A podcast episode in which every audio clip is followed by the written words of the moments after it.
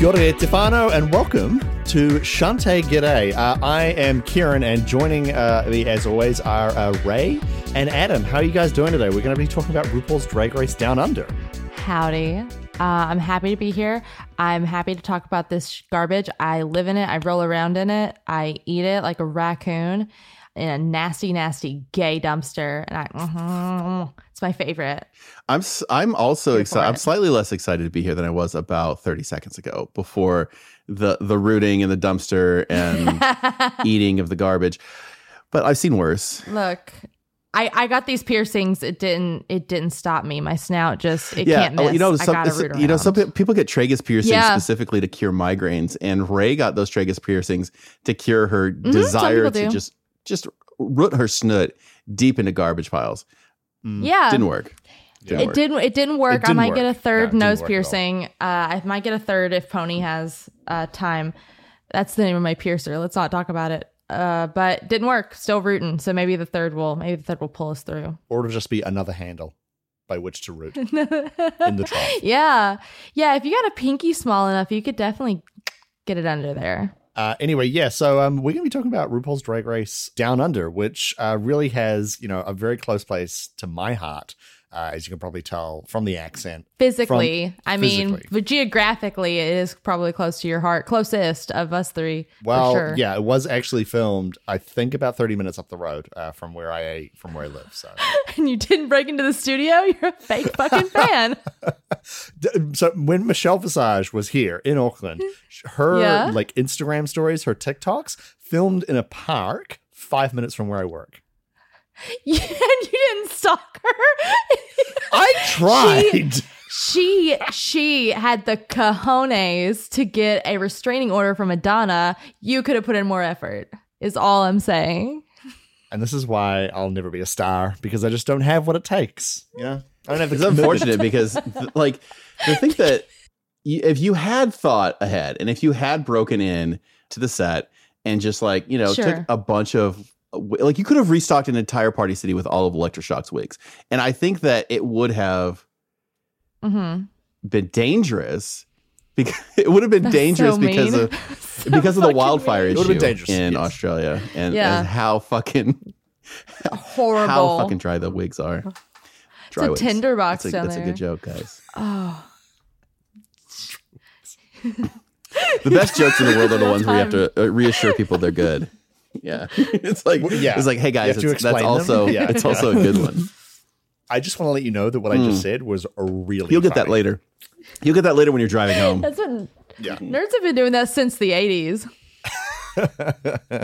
That's the whole premise of Ready Player One. Is look, it's funny. Let me explain this reference Family real Guy quick, humor. And you'll appreciate it because it'll be funny. That's all of Ready Player One. Yeah. Yes.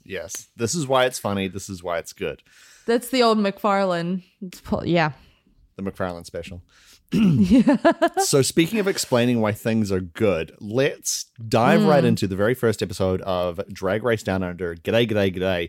And I want to talk about some of these entrance looks, because I don't know about you guys, but I always like the entrance and the quote and how the queen kind of enters the workroom. It's a big thing for me. It's calculated. It's definitely their attitude going into it or kind of what they want to get out of it, whether they already have a brand and have figured out to just verbatim spew catchphrases or not. Yeah. And then sometimes queens come in full cosplay of another queen that won season 10 of RuPaul's Drag. Sometimes queens do that. And so there's always a lot of energy. Now, I like to be professional, so I did take some notes when I was watching this episode. I took, looking at, back over it, two notes. The first note, though, is right off the pop. Right off the pop, the first person in the workroom, Art Simone. And the reason I took a note is because Art Simone was, I thought to myself, how long will I be able to go into the show before I turn on closed captioning? Because I can't tell what the fuck anyone's saying. And it was... It was immediate. It's Art Simone. Art Simone walks in this room. It's not even a minute into the show, and walks in the room and says, "Well, I'm not here to fuck spiders." And then I didn't know what the heck that was. I didn't know what that statement was. I couldn't understand it. It wasn't placeable to me as anything that made sense in like linguistically. No. Yeah. So then I had to go back. That was the moment. I'm not here to fuck spiders. Well, but she's not here to fuck spiders. I mean, who is? But that was right. I mean, so I'm sure some people are here to fuck spiders. Yeah, I mean, sure. And if they are here to fuck spiders, they're too busy fucking that spider puss to actually win the competition. Mm-hmm. So you've got to be here. It's a great catchphrase. I'm not saying anything's bad about the catchphrase. I just didn't catch it. So that's the thing is that it's not a caught phrase. No, that is when so closed captioning. So I did turn closed captioning on immediately. No. I wanted to go ahead and go on the record. But once I saw it in closed caption form, I do love it. I do love that statement. It's a classic. Honestly, it is a classic. I love that. It has like much better Sharon Needles energy. I wonder if there is something about that was like because she was the first one in and it's like there's nothing here but spiders. I'm not here to fuck spiders. I'm here to fuck other people. Where are these people? I think that might have been the mint. Yes. There are so many spiders in fucking Australia. I don't know that it's... I'm just saying, I think that she's addressing the room and there's nothing in this room except perhaps some hidden spiders. I'm not here to fuck them. Where's everybody else? Bring the other bitches. Mm-hmm. That's what I took away from it. Perhaps I'm wrong. Yeah. But she just wants to clarify for any spiders that might be in the room, not here expecting for that. To be fucked. Be like, hey, just to be clear, not about that. And then they've left. Yeah, you had to see when you first meet someone. Active consent is definitely the best for all parties. Is just to walk in and say, "Hey, if spiders." She hadn't been first in, would there have been another catchphrase? If she hadn't been first in and she was like the fourth person in the room, she'd have been like, "Oh fuck, I was worried it was only gonna be spiders." Like, was that? No, if she was no, because if she had been like fourth or like halfway through the pack in the room, she would have come in, immediately looked at those hoes and just started gouging on fucking ketamine and Anita and trying to make fucking Scarlet feel bad, because that's all this hoe talked about all episode. She would have come in first day talking about it. It's like, oh, so look how weird it is. Your boss is here. There's we're gonna get to that. One thing that I like is that like as I checked obviously ahead of time. I'm a researcher. I do my research. I looked into like who was on this show, little things like that, and some of the names of some of these people, of their drag names didn't click to me as being any sort of a pun, right? And I couldn't really catch it, and then I would hear it in the accent, and I'd be like, oh, okay, I get it now. There's nothing about Art Simone that a real Courtney clicks act. For me. Courtney act. Is there something that should click for me? No. I think it's just a fun name. I think it's just a fun name. It's just Art Simone. But I mean, like, to be fair, looking at her entrance look, this kind of white, painted, I got to like it. I have to talk about the Grimace cum, because here's the thing: is like this. Yeah, no, let's talk about the very pearl drippy. Necklace. I like the look. I understand it. The wig is amazing. The wig is fantastic. The wig is good. It's the motion of the purple splooge around her neck that catches me off guard, because as she moves, it moves. Didn't need it. Didn't need it. Yeah. Didn't need it. No, doesn't. Or if there had to be something around the neck, it didn't need to be this kind of rubbery thing. And I've seen in past seasons, some other queens have done things like this where they have, something hanging like icicles or whatever.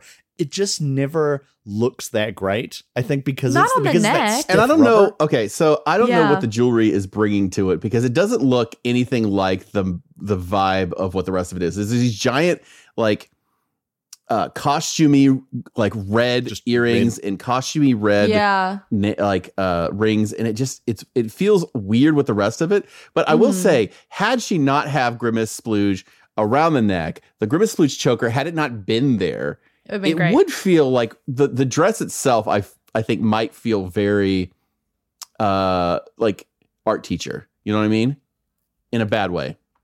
I put down that it looks like a campy, like a better version of Miss Frizzle, because I'm getting insane Miss Frizzle energy from this, which is not necessarily a negative, but it does, you do come out of like, I'm gonna be doing this shit. I'm gonna be doing like a worse Manila. Do you know what I mean? Like, this is gonna be what I provide for you, is what I'm getting. I didn't realize that she has like a tiny little makeup brush in her hand. We've got it paused. We're all just staring at Art Simone at the moment, and I didn't realize that she came out with a little brush, which is nice. Be. And two, I didn't really check out her nails that much, but the little.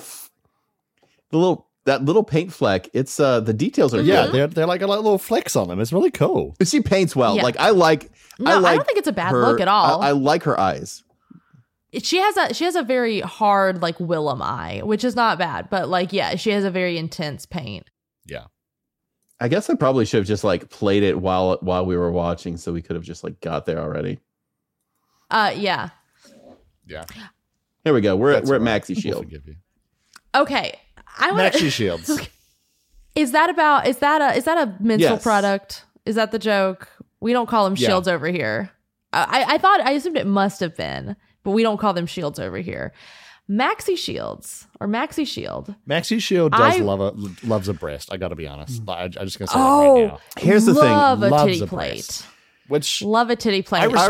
I respect the titty plate. Here's the thing I will say is that I feel like Maxi Shield, in their day-to-day, tends to wear sleeveless things and has matched their breastplate with their shoulder and not their belly, because consistently the problem that you see is that their belly is about 4 shades lighter than the breastplate, which does match like their shoulders, which are probably out more. You feel like she could, color match with foundation. Wherever it seems like a lot of things could have been done. A little bit of, yeah. Here's my note that I wrote down for Maxi Shield. You guys are gonna love how I refer to my notes. What I wrote in the throes of watching this was just purple Tina Burner, except I think I like her. She seems much more likable, but I was worried based on this that she was gonna have a fucking color scheme, so, and she's also only wearing purple the rest of the season. And like also only smoking her eyes out. Like the eyes were a huge Tina Burner trigger. Big Tina Burner energy. Yeah. Also, who the fuck advised her to go in with a fucking capri? That looked like a fucking capri pant. Who fucking advised her to come in with rhinestone capris? I need to have a conversation. Because that, I don't think is achieving what sort of her goals in this. It's a fucking deep V capri jumpsuit with purple sequins. I'm not sure. I do also love that as soon as she comes in, she sees Art Simone, and the first thing she says is, "How the fuck are you?" And they both run over to each other, and we're like 2 minutes into the show. Oh yeah, and there's already been like 5 fucks and at least one C bomb dropped as well, which I think for American viewers, maybe something. So yeah, I absolutely clocked that, and then I eventually kind of got over it because it stopped. It like pretty quickly, it stopped being so prevalent. But yeah, we don't get a lot of that. Like we definitely don't get C bombs. No, ever. Yeah. But yeah, like I don't know. Like the expectation that everybody would be sitting around talking like truck drivers is not what I would have expected, but it was absolutely what happened. Also, these girls, I have a note later on after they're getting out of drag, these girls aren't like shady like I'm used to seeing on American Drag Race. These girls are fucking mean. These bitches are rude. I was writing in my notes as I watched the show. I was writing notes. I wrote down, this is a really shady season, like 4 times. Because there are so many instances where they're like, "Electra, why don't you jump off a bridge? Why don't you kill yourself? I hate you. You and your wigs die." And it's like, Jesus, she's just walked in the fucking room. Also, important to note, these are not side comments in their little interview chair. These are fully in the workroom. They're supposed to be doing something, and instead they're like, "Look over there. She's that fucking bitch." Well, speaking of Shay, the next one into the workroom was JoJo Zaho. Now, a few things about this. Yeah. Okay. JoJo Zaho gives me real Aja vibes from JoJo Zaho. Yes. Yeah. Yes. The paint is interesting. Real cel-shaded Borderlands vibes we got here going on. With like a plastic wig thing seems to be like, is that like a staple of when you wear a plastic wig that's bright fucking red, it's just Twizzlers. Yeah. It's indistinguishable from Twizzlers. It's uncooked ground beef. That's all I see with a bright red, like that bright red plastic wig. It looks like it's just so she's just opened up a package of ground sirloin, slapped it on her head. But like, there's a few plastic wigs in these entrance looks, and I don't know if that's like a common thing for like if the Australian drag scene is more campy in a way that like this style of plastic wig is like a commonplace thing. Yes. Yeah. Okay. Yes. Well, now I know. Yeah. Interesting. She is wearing the world's cheapest pearls and some straight up like Party City Express thigh highs. So it's okay. It's perfectly okay. Her entrance line. Sure. I need to talk to you about, because she is the bitch that walked in and just announced Mama's a hoe and she's going in dry, which. Yep. Fucked with my brain so much. Fucked with my brain so much, because first of all, I love to see a queen that comes in and the first thing that she tells the world via the television is, "I'm a top," and into that fucking confidence. But there's something about like that kink joke that absolutely sticks in my brain. Like kinky jokes, I'm here for people who are like, "Ha, I have a piss kink, lovely." You joke about going to dry. I love the fact that like, my brain. That's not even the whole quote, because you overlooked "bite the pillows, ladies." Yeah. Yep. Bite that pillow. I think my brain had died for a moment and stopped because of everything that preceded it. But now that you have jostled that from my brain, I do love JoJo Zaho as a name. Pillows, I think it's a great name. I love JoJo Zaho so much. Yes. Yeah. That's a top-notch name. And it's, boy, yeah, there's some shade though, just like from start to finish. My God. Like, she really just let everyone have it. Now here's the thing, that I don't know when is going to be the appropriate time to talk about JoJo Zaho and this one minor issue. That probably shouldn't be an issue. I understand that because drag is the way it is, like you're going to have a lot of brow questions, right? Yes. The fact that JoJo Zaho has glued on fake brows for his confessional look, and you can see the glue. Yes. Mm-hmm. Keep going. Breaks me apart. It breaks me apart. In the actual episode itself, like throughout, like the later you go in the episode, the bigger and more visible this little white ball of glue is above the right eyebrow, and it is bothersome. What did her producer that was sitting in the interview with this, like, yeah. What did she do to them? Why did they hate her so much that they didn't say, "Hey, you got a blob there. Just here's a wet wipe." Oh my God. Okay, next in the workroom was Electra Shock. Electra Shock. Which the note that I have for Electra Shock is, and I quote, "Looks like someone ran over Courtney Act, but then Willem did the makeup like on the corpse." That's like, what you're not wrong. You're not wrong. Ooh, that is exactly what it looks like. Who has entrusted her with this much black eyeshadow and no combs? No combs. It reminds me of when I used to straighten my hair, because it was a parched look. Like, right. But that's the thing. It's like your hair, if it's a wig, like it should look better. It should look healthy and full. It should look healthy and vibrant. It looks real, but it looks real burnt. I look. I'll be honest. Yeah, I've never actually worn a wig myself. I will be totally upfront. I've never worn a wig in my life, but even I can look at a wig and say, "Oh, that looks kind of dry." And so I'm wondering if I'm a professional wig wearer, which is essentially what a drag queen is, surely when I'm getting ready in the morning, I realize that my wig is looking a little dry. You would think. A bunch of people are going to sit in tiny rooms afterwards and go, oh, well, her wig was kind of dry, which they fucking did. We are right now. Here's the thing I will say positively about Electra. Oh, there is, in my opinion, a vital lack of titty sconces in wardrobe. But this bitch has did represent for titty sconces with titty sconces, and it rarely happens. Bedazzled titty sconces. It's the best part of the outfit. Yeah, bedazzled titties. I love it. I'll be like the wig aside. I actually really like her outfit. I think it's a lot of fun.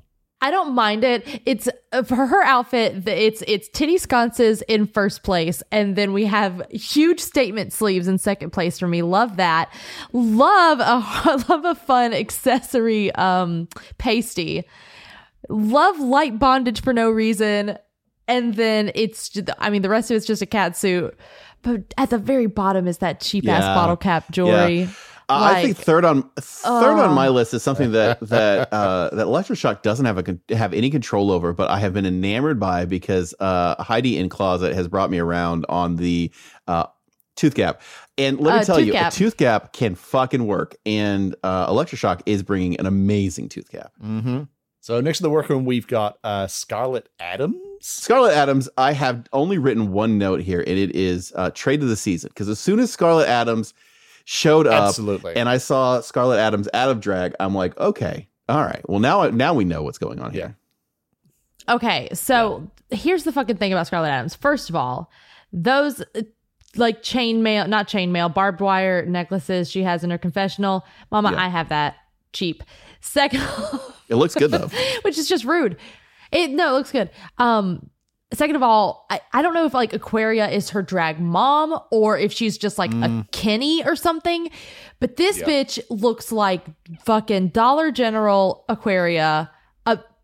It looks like she went to the estate sale. It looks like Aquaria died and she went to her estate sale and wore the bitch's dead clothes. She looks exactly like fucking Aquaria. She's wearing. It has to be referential, and the fact that she didn't reference it makes me think that she doesn't have Aquarius permission, and it's stupid. All right. Yeah. What was Scarlett's intro quote? Who's ready to paint the town, Scarlett? Okay. All right. Yes. Yeah. Irrelevant. You know, it's a line. Yeah. She said it. Yeah. She certainly said it. It said. You know. But yeah, next in the room was. Coco Jumbo. I love Coco Jumbo. Yeah. I'm sorry. I like Coco Jumbo. Like if everyone else has looked like in terms of like the makeup and the face, everyone else has looked like pretty good. I think Coco Jumbo looks her paint beautiful. Is great. She is a woman. She has soft and beautiful skin. She has amazing eyes. The lips are perfect. I love how she looks. I also think the dress looks fantastic as well. There's a lot of pluses with Coco Jumbo. Coco Jumbo walked in the room. Yes. Looks the best of anyone who's walked in so far. 100%. Two, the most charismatic person to walk in the room. Yes. By best interview. Like, multiples. Yeah. Absolutely. I love Coco Jumbo. I like Coco Jumbo boy version. Everything about Coco Jumbo. I hope Coco Jumbo goes all the way because I just want nothing but Coco Jumbo in my in my Drag Race Down Under watch through this year. I love it. Anyone that will like pantomime a whole little sketch scene in their interview. I love Coco Jumbo. No one better touch my Coco Jumbo. She's staying all season. I'm calling it right now. I need her. It sounds like a Starbucks order too. Like Coco Jumbo. I'd like a Coco Jumbo. Can I get a grande Coco Jumbo? Oh, can I get oat milk in my Coco Jumbo? And so then Nick Can I get a squirt of vanilla in my Coco Jumbo? Thanks. So next up on the workroom, we have Kita Mean, who is from Auckland, which is actually where I live. So I was very excited to. Yeah, it's Kita, Anita, and Electra, right? Yes. From Auckland? Yes, they're all from Auckland. My God. Look, I'm such a fucking ally. I swear to God. I'm not a Kiwi, but you're an ally, not you're a Kiwi ally. Also of the New Zealanders. I'm a Kiwi. You're a Kiwi ally. Yeah, because God knows we need it. Jesus, look. I'm the first one, and you know what? You're welcome. Okay, so I just want to get something out of the way, like right here, right now. Yeah. Kita is wearing new teeth, and she needed a little more practice talking with them, because sometimes when she's giving her confessionals, it's a little distracting. Is it a flipper? Is it a what? Is it a flipper? You said wearing new teeth. Did she get dental surgery, or is it a flipper? What the fuck is a flipper? A flipper. Okay, so the reason it's called a flipper is because it was popularized for like little beauty queen girls that like will have gaps in their teeth because their teeth fell out because they're children, where it's like a little retainer that you put in, but it has like false teeth in front of where teeth may look weird. But you can get a flipper that has like a full set in the front. And so you said she was wearing new teeth, and it made me think she had a flipper, like she could take these out like dentures. In any case, that's not what her teeth normally look like. Also, we have it paused here, and this is a thing that jumped out at me. Like, did Kita used to have like multiple lip piercings? Because like I did clock some holes in the lower lip there. There's a lot of fucking holes there. Yeah. But it's another plastic wig. It's another plastic wig. And I wanted to say, so JoJo Zaho plastic wig does look like mints. Kita's looks like cotton candy. I fucking love it. Yeah. It's so it's bonkers and crazy. I like Kita's a lot more because I think JoJo's you can like recreate with normal hair. Yes. Like I've seen that. It's a curl 1950s. Kita's is defying fucking gravity. Yes. It looks like super doki doki like kawaii fucking harajuku big pigtail for no fucking reason. Kita's is a plastic wig because I love that. It has to be a plastic wig. There's no way it could be real. It can only exist as a plastic wig. Yeah. This is some animation. If you're going to be a Lazy Town character, be a Lazy Town character, you know? 100%. I agree. Yeah. If it could be hair, it's you could be a Lazy Town character. Hair, Mama, what's this plastic for no reason? My only note for Kita Mean was she's a full fucking bitch, but I'm here for it because she did immediately come in and they were like, you know your friend that you always work with, and they were like, drag her, do it. When she said, I packed my clothes up, I decided to leave the coat. Oh my God, I screamed. It was a good line though. It's a good line. Yeah, it was a very funny line. Yeah.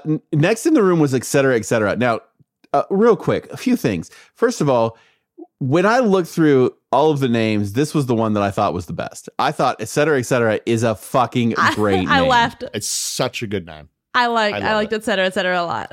And despite the fact that Et Cetera came in as a cockroach where one of the little antenna just kept falling down, looked fucking adorable. Like I was in love with the look. Mm-hmm. Mm-hmm. I think Et Cetera in drag, like when she's got the full face on, there's just something so like cute and adorable about her that I just find her. She just looks great. I think.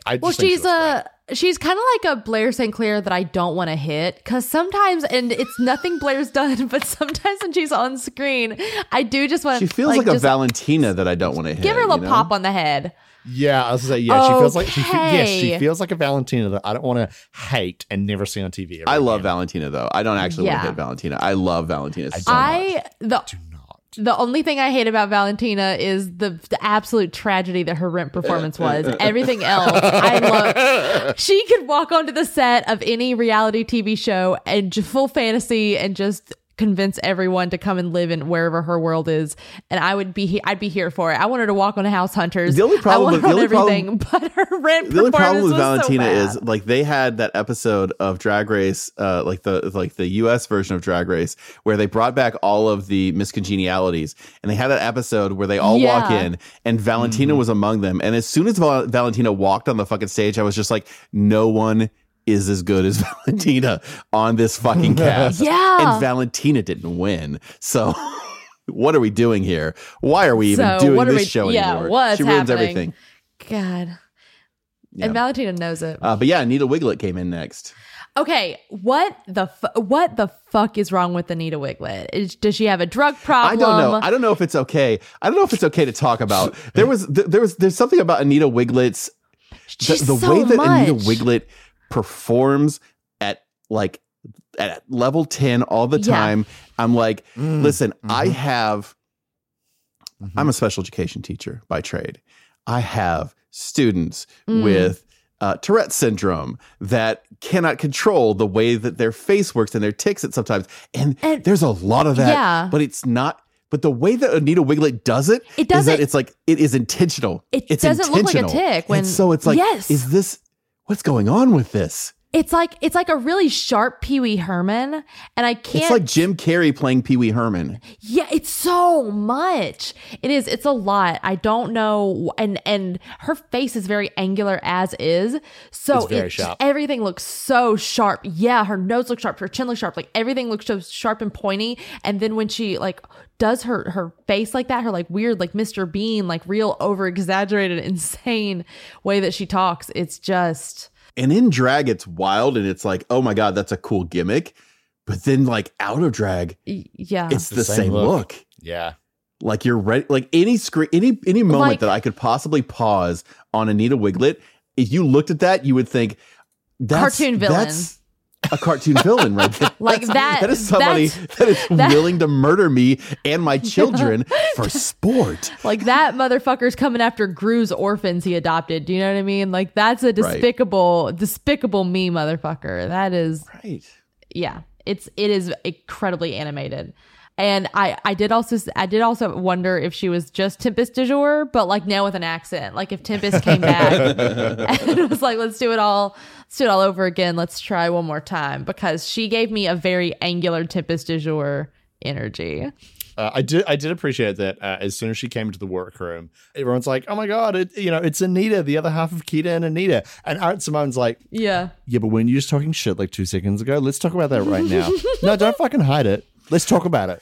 This is what you said. This is exactly what you said. This is what you said. I hear the pictures. Yeah. I feel like it's set up to be much more drama than it is, because I feel like there is no moment where I feel like either of them clock that as being shady at all. Like, I feel like it would be like a situation where like Ray and I do a lot of shit together. Oh, yeah. Like, we are joined at the hip 9 times out of 10. And if somebody got Ray to say something about me and then I walked in the room like right afterwards, she could like just say, oh yeah, I said this. I'd be like, fuck, okay. Cool. Okay. Yeah. Oh, and whatever. The thing that really got me as well is that Kita and them are all talking, and she's like, oh, well, I hope Anita doesn't show up in this show. That would be really awkward. And it's like, bitch, you both live in the same city. You work together all the time. There is no way you don't know. No. Yeah. It's impossible. It's like, hey, just as a heads up, I'm going to be gone. I'm going to be out of town. I'm going to be doing a thing for, we're going to have to probably, I'm going to have to leave you in charge of things here for a little while, because I'm going to be gone for, a month to 2 months. And oh, when? Oh, okay. All right. Yeah. No, I'm also though going to be gone, weirdly, from this business that we both share together for this same period of time. There's no way they didn't know it. There's no way they didn't know about Electra. Like, Electra may not have known about them, but both of them knew about each other, and they both knew about Electra, because that's absolutely. Electra's like, I need 2 months of annual leave. Is that okay? No, I can't tell you what it's for. Drag queens get great benefits. Yeah, good fucking PTO package there for drag queens. Oh my God. But Karen from Finance comes in next. Yes. And the polish of this look is so good. It's so good. I already love Karen from Finance. Look, my only note when I saw her was done. She's my favorite. I'm mad about it that I've been bought so easily. But I honestly, Karen from Finance. Going into this, I thought to myself, fucking like Karen from Finance. She's only on this because she got a mention on that's the only reason she's probably going to be shit. I don't know why I assumed this. This is a very unfair and mean assumption of me to make. She looked great. She looked fucking great. Looked great. I loved her. One thing I wanted to point out about Karen from Finance, that her look out of drag is adorable, but also is Kieran. Rude. That's not what I was gonna say. Hold on. It's gonna fuck with what I was gonna say too. So first of all, you're gonna say that she looks like Guy Fieri because there's like all this fire and shit, and she's got fucking tips. Yeah, I think she looks like Guy Fieri's gay son. Here's the thing. Here's the aspect of Karen for Finance that looks like Kieran to me is that she has Michelle Visage glasses. It's not the Michelle, like the glasses are part of it. It's the fact that the glasses rest on clear lenses, the impish, cherubish little apple cheeks. She's so cute. That Karen has and Kieran has is these little adorable little cheeks. And as soon as I saw Karen out of drag, I'm like, who does that remind me? That reminds me of someone.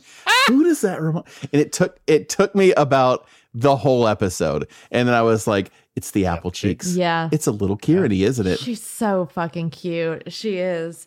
She does give me... That's not an insult. No. Kieran is adorable. Kieran is great. Oh my gosh. Kieran, you're the prettier version, obviously.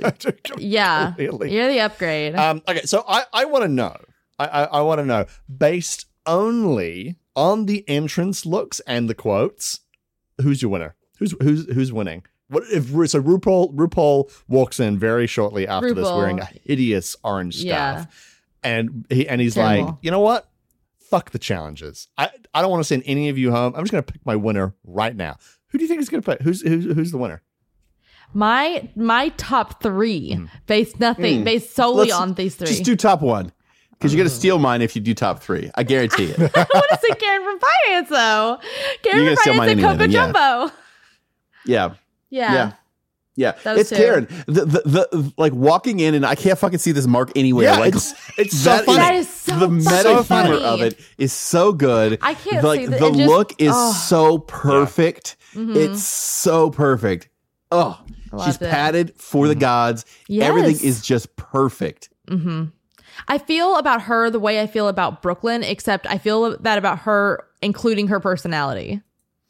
Right. Brooklyn was like the ideal like vision of what a drag race contestant should look like. Brooklyn is done. But then when she's polished. She's like, finished. Yeah. Like on the runway was amazing. Yeah. Mm-hmm. But then when you got to like the performance and the charisma and that kind of stuff was just like, wasn't where everyone else was. Just wasn't quite there yet. Yeah, but she did have the nerve and the talent. Absolutely. Charisma, uniqueness.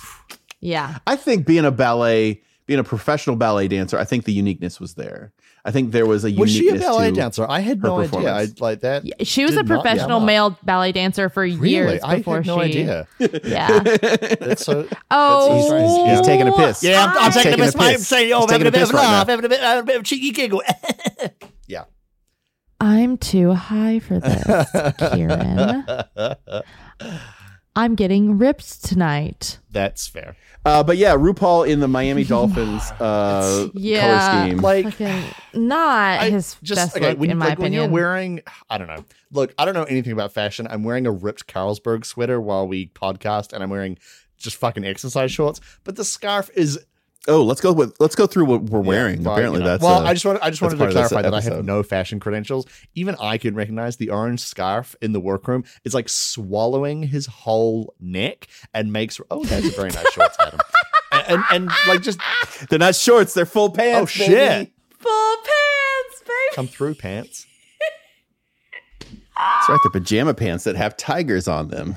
color blocked tigers. We all look better than fucking Maxi Shield capris, though. Let's we haven't fucked up that much. Okay, let's move on, and we'll talk about the. I want to talk about this mini challenge, and I want to talk about Taika Waititi, which is wild, being advertised as like a guest on the show, and then being quite clearly pre-recorded and then fucking edited into the show afterwards. Like, who did they think they were fooling? We're like, hold on, we're gonna do a reenactment real quickly. What did you think about that, Ray? Well, I thought great. I mean, he like it was all pre-fucking shit. Oh. Good job. Like, fuck. It was really bad. It wasn't. That being said, Taika Waititi as someone to like get onto the program, a great fucking choice, because I would let this man ruin my life. Absolutely. No. Great addition to the show. Poorly executed. Every day. Poorly executed. Poorly executed. Yeah. Poorly executed. Even, background for those of you who aren't who don't know me, I work in television. I work as a video editor, and I work on a TV show at the moment. This made me angry. I was like, this isn't good. If this was the best that you could come up with something else. I didn't like it. I hated it. Yeah. I hated it. It's lazy as fuck, for sure. Also, I thought the mini challenge was kind of boring. I gotta be honest. I think it was really weird. Everybody said the same thing. Yeah. It was like, we're gonna use this. We're gonna do this thing. We're gonna stand in front of a green screen. You're gonna hold a gun. You're gonna say some lines and be weird about it. Mm-hmm. But then, that footage will never get used for anything. Yeah. Why were you in front of a green screen? Anything, and all the lines are the same, and the props are all the same. Like in past seasons when they do the photo shoots. Some of them have different props, or they stage it differently, and then you get to see the photos. Yeah. I miss the fucking days where they used to screw with these bitches day one. Absolutely.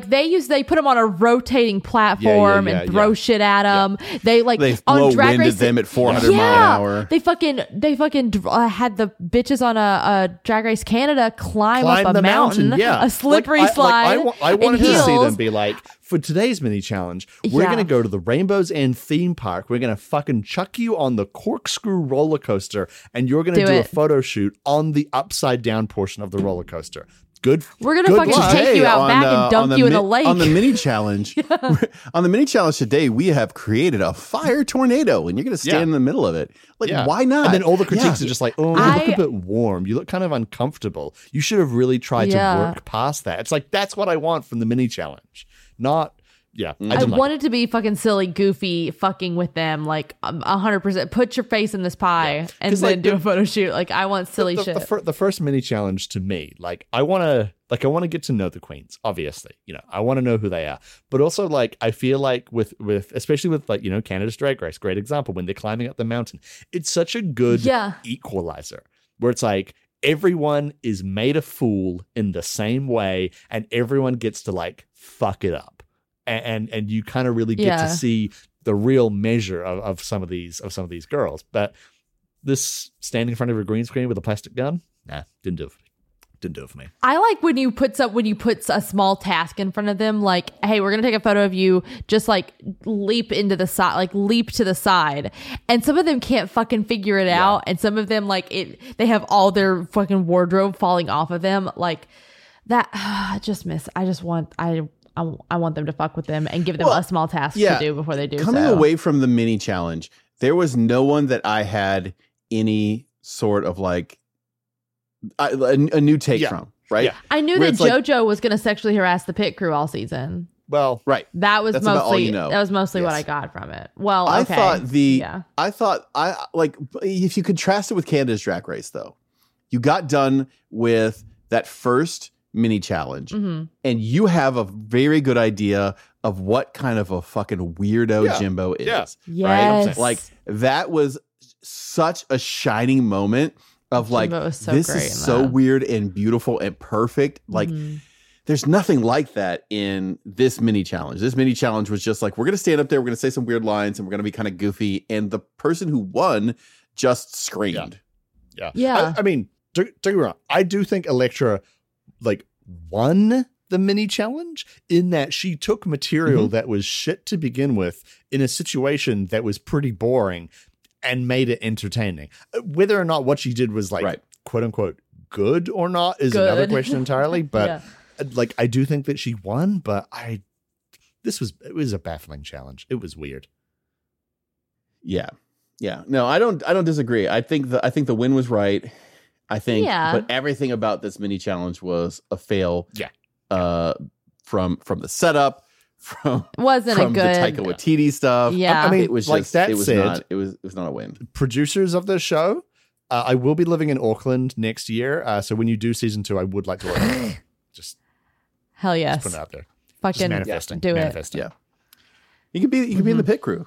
Well, I'd take that. Anyway, all the queens start getting set up in the workroom and we have the typical, you know, everyone kind of getting out of drag.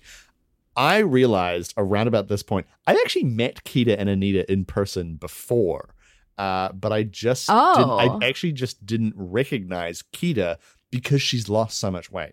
I genuinely did not recognize her at the time.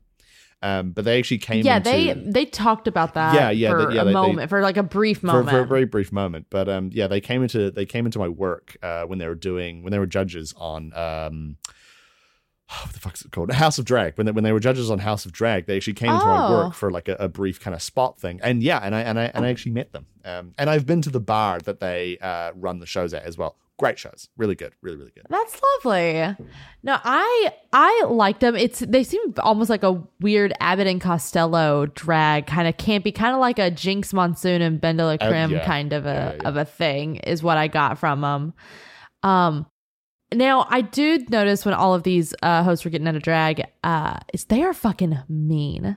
Yeah. They are rude. They are not polite. They are fucking shady, nasty hosts. And they look over. And I mean, everyone, they were talking trade. They were making fun of everyone. Yeah. Just catty hoes. Yeah.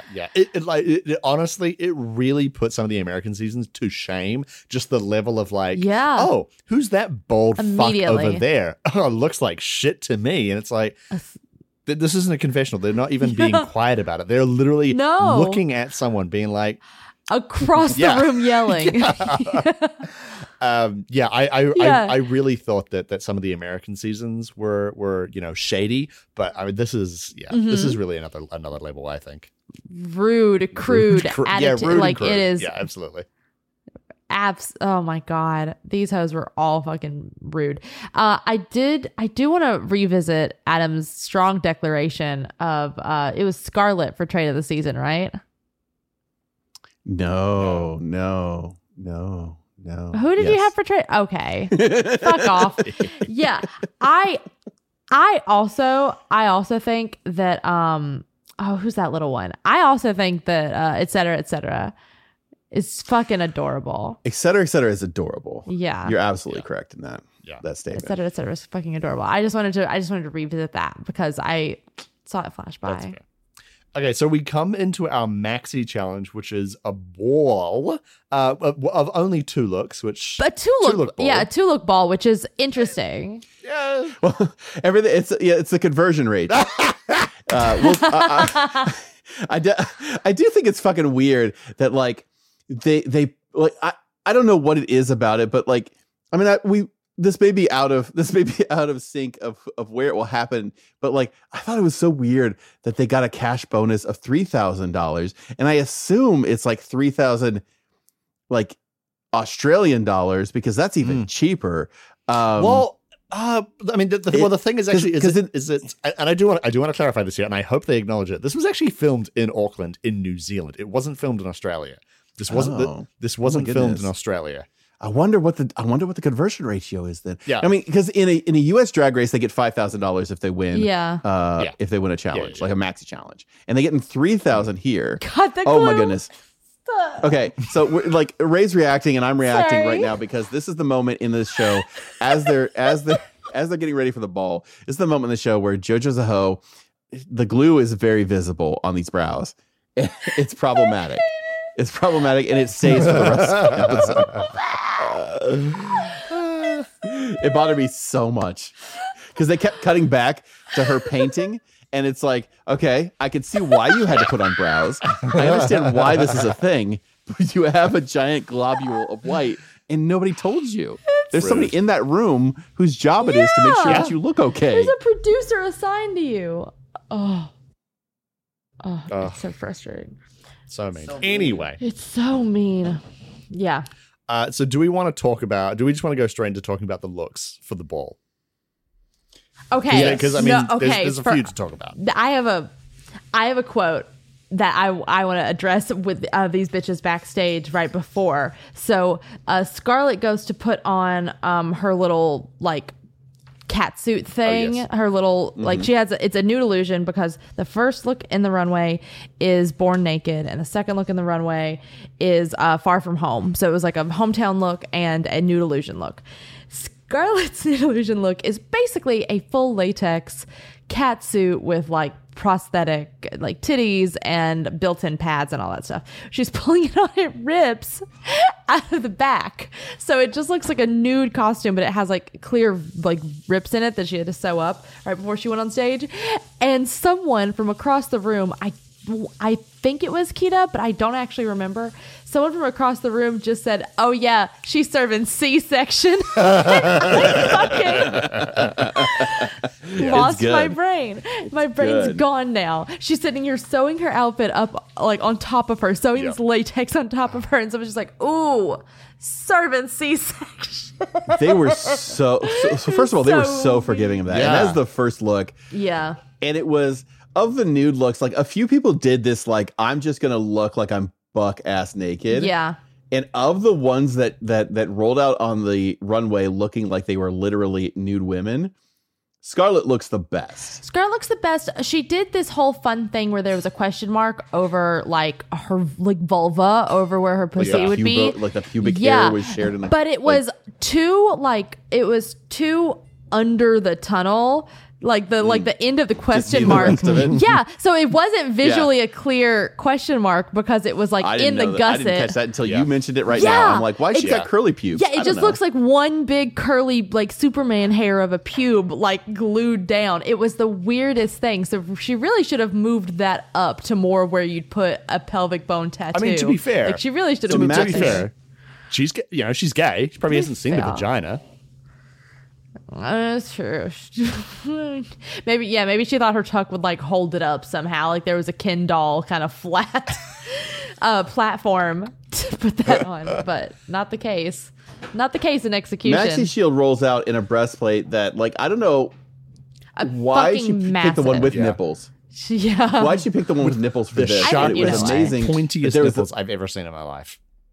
Oh, coldest nipples in the West. But this, I kind of like this look, like the fucking bubble wrap. It's a clear coat made of bubble wrap. It was kind of like I am buck ass naked without coming out, in a flesh colored catsuit kind of thing. I liked it. So my thought was that this was a play on a flasher because it had a trench coat up top, and then it was like essentially clear, but it has this big, like it has the lapels, the big collar lapels. So I thought this was like a weird take on a flasher where it's like see through, but the coat is like. It was referential to a Madonna, like a iconic Madonna look. Gosh, I really am not up to date on my like a fashion history. Trench coat, basically. Damn. But I mean, I thought she looked great. Yeah. This was fun. I at this point, it is worth mentioning. I mentioned this to Ray before we started recording, but one of the things that I was most worried about was that how in the world is this show going to carry on once Rue's not on as the guest host, right? And I thought like the fact that Michelle is on it is going to be great. I want to erase it from my memory. That's why we didn't mention it. It was so gross and cringy. No. I'm not going to specifically talk about the fact that like the Rue situation, which was really weird and stupid and bad. So because it's like bad. All my makeup got lost in transport. It's like, okay, like we can't see that you're wearing fucking 6 tons of foundation right now as Boy Rue. Yeah. Like, she wasn't wearing enough makeup because they blurred every shot of her. She looked like she was fucking in season 1. Yeah. Here's my point. Where I was going with this was the fact that Canada's Drag Race was let down on the fact that I don't think the judging panel was engaging, interesting, and set up quite the same way. Just Michelle Visage. Did we watch the same show? We did. Michelle Visage is already bringing a level to this version of Drag Race that I was very welcomed to see. The question mark for me going into it was who is going to be next to Michelle. Reese Nicholson is wonderful. I like Reese a lot. I love him so much. He gives me Ross vibes in the best way. Yeah. Ross is my favorite person. Well, I love having Ross. I guess Ross and Carson both fill that role for me, where Carson Kressley and then Ross Matthews can both be on that panel, and I always feel like I'm going to want to hear what they have to say, but also they're going to give me some goofy little fucking pithy saying that is going to fucking kill me. Also of note, Nicole Byer. I think she's been a guest host twice. Nicole's great. Nicole Byer has never done anything in this world that I have not been absolutely here for, but her drag. You're right for that. Oh. But yeah, no, Reese is amazing. Reese is great. That immediately kills any worry I ever had about the judging panel, which was a big concern coming into this because of just how Canada's Drag Race went, was that as long as the judging panel can be something that I think is fun and also well-informed, I'm going to be okay with it. We've got that here. You haven't seen that much of Drag Race UK, but Graham is an excellent third really for those two. Really, really good. Graham is so lovely. Yeah. I kind of wish he'd guessed it on this last season so that he could insult Tina Burner, but that's me being petty. That's me just. All right, so Electra Shock walks in with her Rue homage, basically. Yeah, it's an illusion with a fucking powder puff football rhinestone gear on top. There is a clear band where she's got leggings or a cat, tights on over a catsuit. And she doesn't really get docked for it. Another queen gets docked for a similar thing. But it is hella distracting when your body's just whole nude. I mean, I think when she's critiqued, she is critiqued for the fact that this doesn't really give much of a nude vibe. She doesn't do well in the show, but it's based on a look that is... It is skin colored, but it's someone's skin.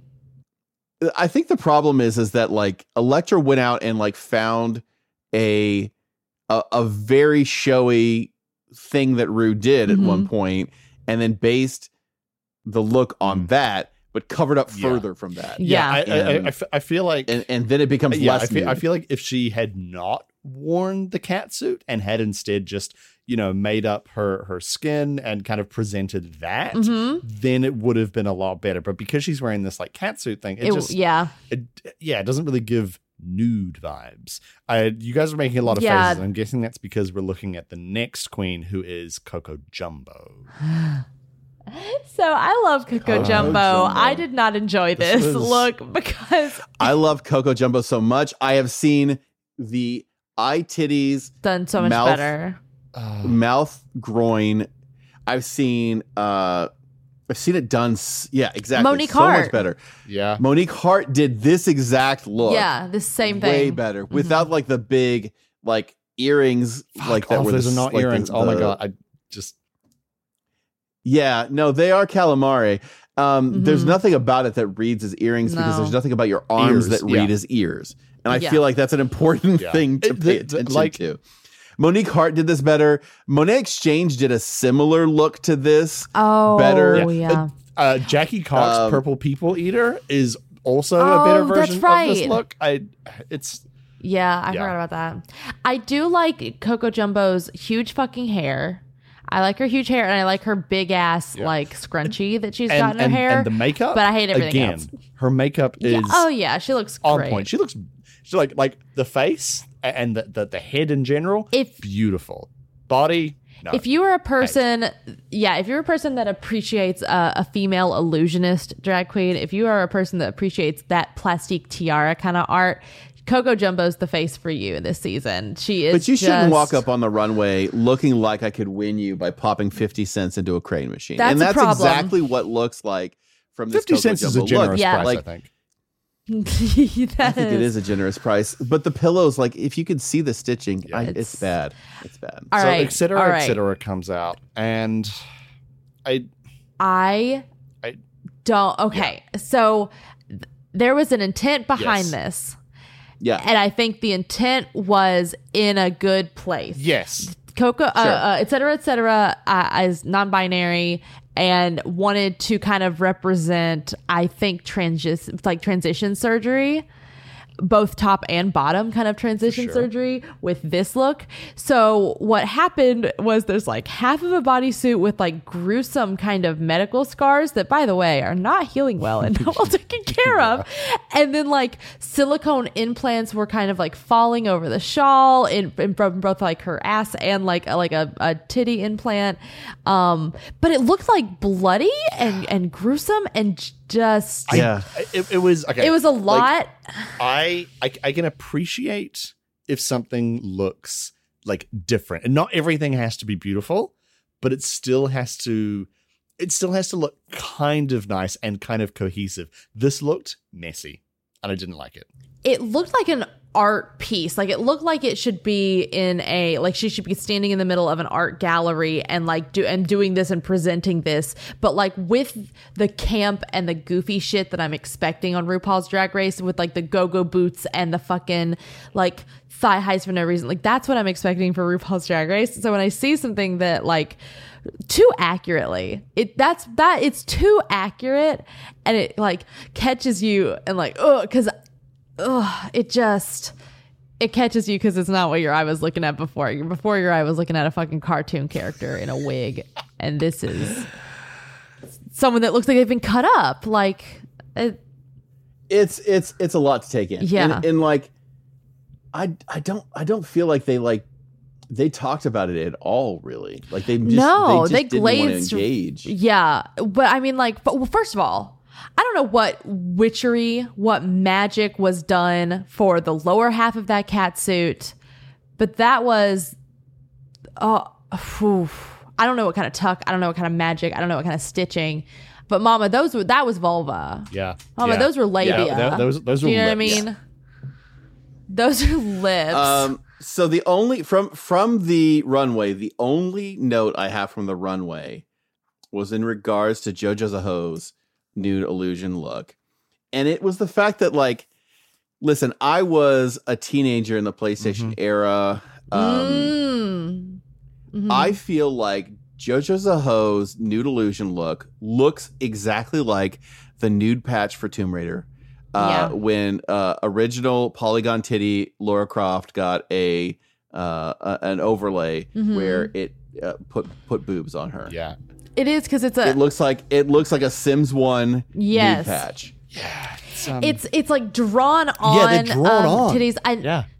Yeah, and she did go with a full bush, but it was the most unrealistic looking bush like ever. I don't know if we voted on this. I don't know if we voted on like the over under on how many episodes before they made a bush joke. I believe you said 4 an hour.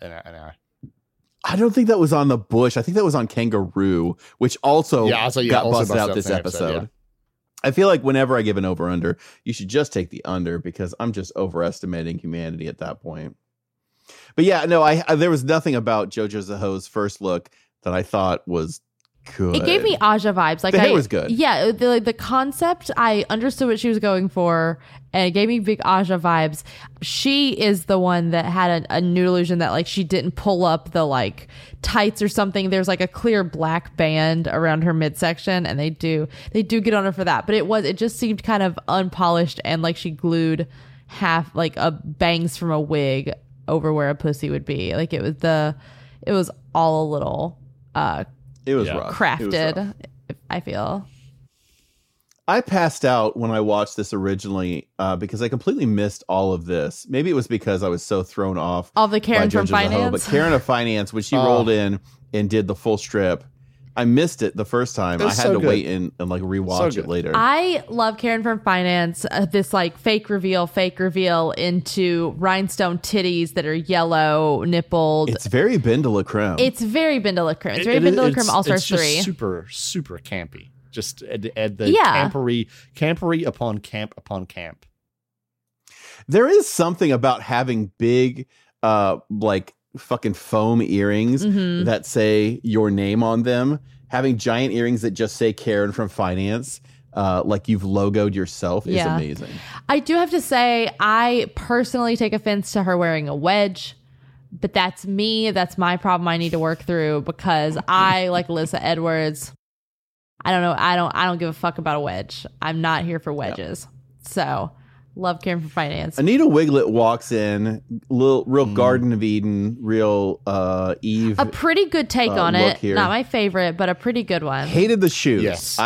She wore a dance shoe. We'll get a little bit in the weeds on shoes, because we had a wedge conversation, and so like our brains are brought back to the concept of the shoe. If you're going to wear a nude illusion that is very, very pale, nude illusion, you cannot. You have to, you gotta get clothes. Also, it's stirrups. Right? So, like, there is skin peeking out at her shoes because it's like old baseball socks. It's like a stirrup fucking tight. Yeah. If it looks like you've just, like, laid out and tanned your feet only, that's a problem. That's a problem. She also did a real fucking act with hers, where she had a little snake over her shoulder, which I actually really liked. And she had this little rhinestone apple she, like, pretended to bite. And so she did her own little, like, tiny fucking youth group sketch kind of situation. I liked it. I like when they're... I didn't mind it. She's just so animated that it throws me. I love when there's like a little story to go with the runway look. You know, I appreciate something beautiful, but I like story better. Sure. Kita Mean rolls out in basically every cotton ball in the entire pharmacy. Oh, she's taking them all. And also fucking Antarctic, like full stripper, like pleaser boots. It's like a 6-inch platform. Like she's wearing a huge fucking pleaser. And I kept waiting for her to fall in those because they just look so impossible to walk in. Also, that bitch has a full light bright in her head. Can we for a second talk about how she's got those little things that you get at concerts, like or at the skating rink? She was expecting them to turn out the lights, and it would have been amazing. Yeah, it's those little like colored fiber things that they have in fucking Christmas trees that change colors. I don't know. It's not a bad look. It's not a memorable look. No, it's very boring. My favorite look was Art Simone's. Was it? It was. I mean, we've seen the half and half look so many times before. Yeah.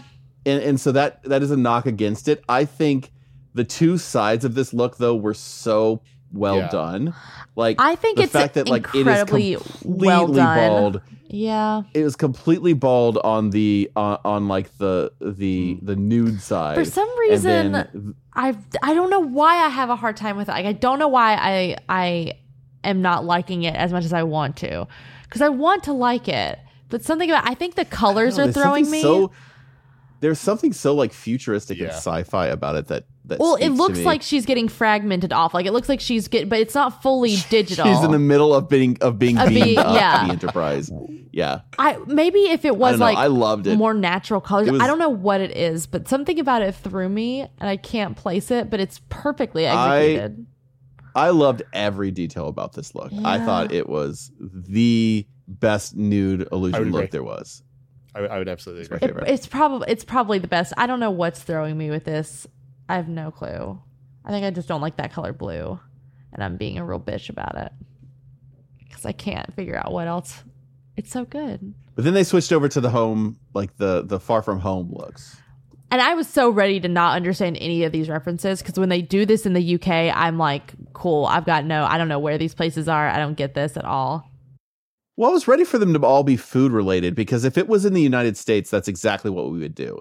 Like, I'm from Chicago. I've dressed up like a fucking cheese hot dog. Yeah, I'm a hot dog. Yeah, Shay did a hot dog. I'm from Philly. I'm a cheese dog. I'm from New York. I'm a pizza. Like, that's what we would do. And I guess Maxi Shield did that with her prawn. I enjoyed Electra's Black Swan look. I enjoyed the prawn look. Scarlet.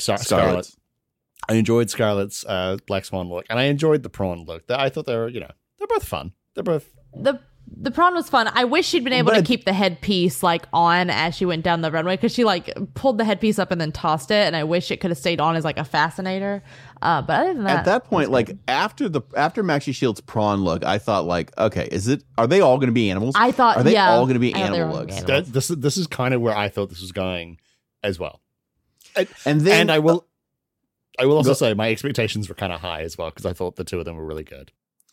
Electra came out in, I didn't know what this was. Like, I thought we were still on like kind of a weird animal feel still. I thought this like rainbow feathery thing was like, maybe we're in a bird of paradise type situation. I don't know. Yeah, I didn't get this. I don't understand why she had the Austin Powers go-go boots on with it. I don't understand why she had this like generic Grecian superhero thing on Valentine's Day. And it was a lot. It was...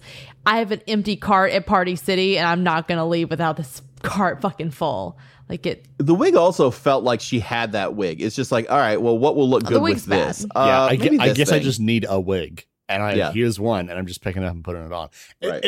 I felt kind of bad for her in the judging when I asked her to explain the look, and she explained that, you know, I mean, the Maori name for Auckland is Tamaki Makaurau, which does mean land of 1,000 lovers, and the name for New Zealand is Aotearoa, which is land of the long white cloud. Like, so from that point of view, the look, quote unquote, makes sense. But I'm like, there's clever, and then there's too clever. Yeah, and it also, I didn't know like if a lot of that whole, hey, you had to explain it to us, was because all of the, like, besides Reese, all the judges were not that was my thing that would understand like, anything about Auckland probably in general. But I think that is such a bullshit criticism. They should have, because there are ways to criticize this outfit, because I don't think it's a good outfit. There's ways to criticize this outfit without saying it doesn't make sense, because you're two Americans and she's referencing, like, of course it doesn't fucking make sense to you. Reese didn't seem that confused by it. Like it seemed to. So I think ultimately the problem with the look is that it quote unquote, you know, it doesn't make sense, but also it's just not very good. It just doesn't look nice. No, I don't want to look at it. No. So, can we now move on to possibly one of the most baffling looks of the entire episode, which is Coco Jumbo, basically in a dollar store gorilla outfit. But now, come on. But with chaps. No. A dollar store gorilla outfit with chaps. With chaps. The dollar store gorilla outfits don't have that many fucking sheer cutaways, first of all. She deep throats a banana on stage. Yes. All of this is correct. Say what you want about Coco Jumbo, and I will say plenty, but I thought this was a weird fucking look. Yes. As soon as she stomped out on stage as a gorilla, but I loved it more and more as she worked the stage. I was upset when she took it off at the end of the show.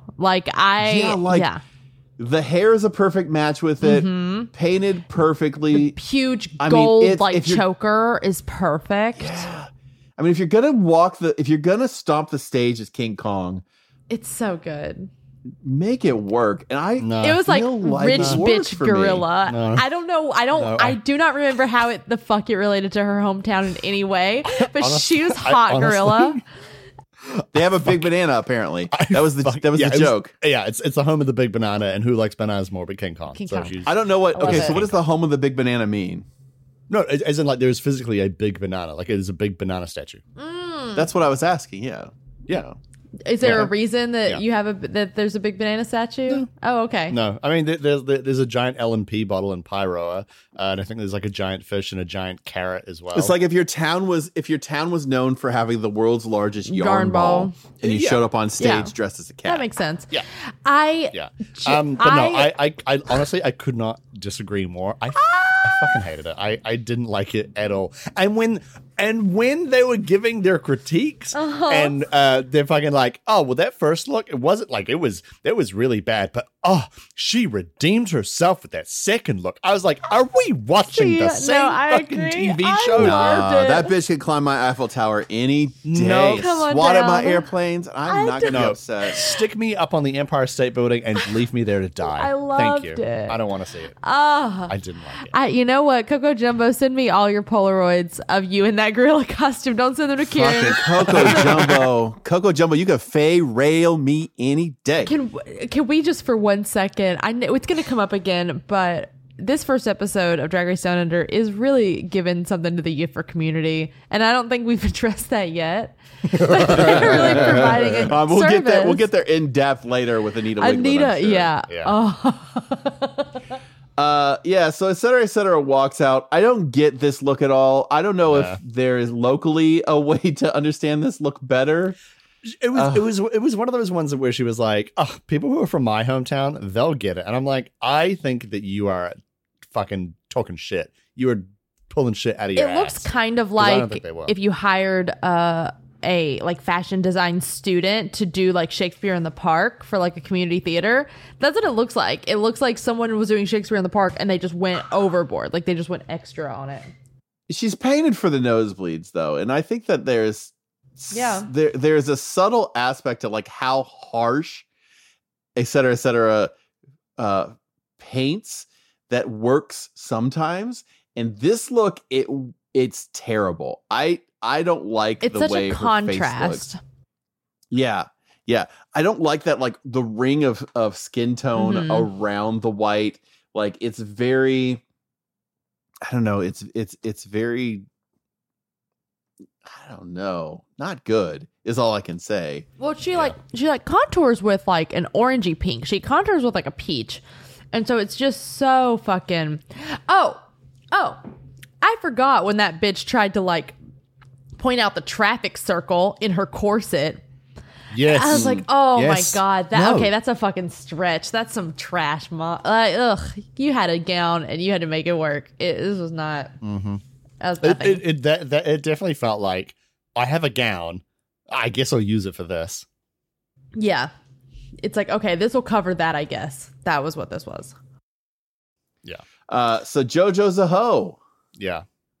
I didn't like her paint in this originally. I don't know if her paint is significant because this was a huge cultural like statement kind of thing. I don't know if her paint was significant, but when I see that lip and that cheek, what I think of is like French Revolution era Marie Antoinette. Well, that's the intent. It's supposed to be Marie Antoinette. I think that's that is confusing. Is built in with. Yeah. So I was watching this with my partner Nick, and when she's like Marie Antoinette, you know, realness, whatever the fuck it is that she said, Nick immediately echoed my thoughts and he said, what the fuck does Marie Antoinette have to do with anything? Okay. Yeah. And I said, yes. 100%. It's confusing. So as an American, I thought maybe I don't know anything about the history. Yeah. It's very likely. Yeah. But that was my thought as well. I'm like, okay, I it reads as Marie Antoinette, but why? But why? Yeah. No, full disclosure, I know a decent amount of the history of Australia and its treatment of the Aborigine people.